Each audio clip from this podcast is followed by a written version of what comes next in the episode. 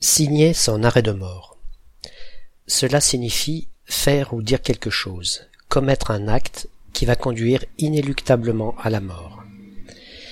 La Ligue communiste révolutionnaire vient de dévoiler son vrai visage. Derrière une formation en apparence ouverte pointe un vieux courant trotskiste.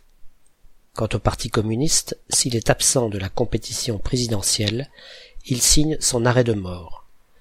La gauche mouvementiste, elle, veut faire de la course à l'Élysée une simple tribune pour ses idées. Comprise de manière un peu simpliste, cette expression peut laisser perplexe. En effet, si on signe de quoi arrêter sa mort, c'est qu'on va l'empêcher et donc qu'on ne va pas mourir. Dans ce cas, le sens paraît complètement opposé à ce qu'il est réellement. Mais c'est oublier qu'un arrêt ou un arrêté c'est une décision prise par une autorité administrative ou judiciaire.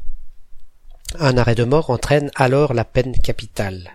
Signer son arrêt de mort, c'est signer l'arrêt qui va nous être fatal, celui qui décide qu'on va mourir. Autrement dit, au figuré, c'est faire ce qu'il faut pour provoquer sa propre disparition, comme prendre un bain dans une rivière infestée de crocodiles, ou bien traverser lentement une autoroute un jour de grande circulation, par exemple.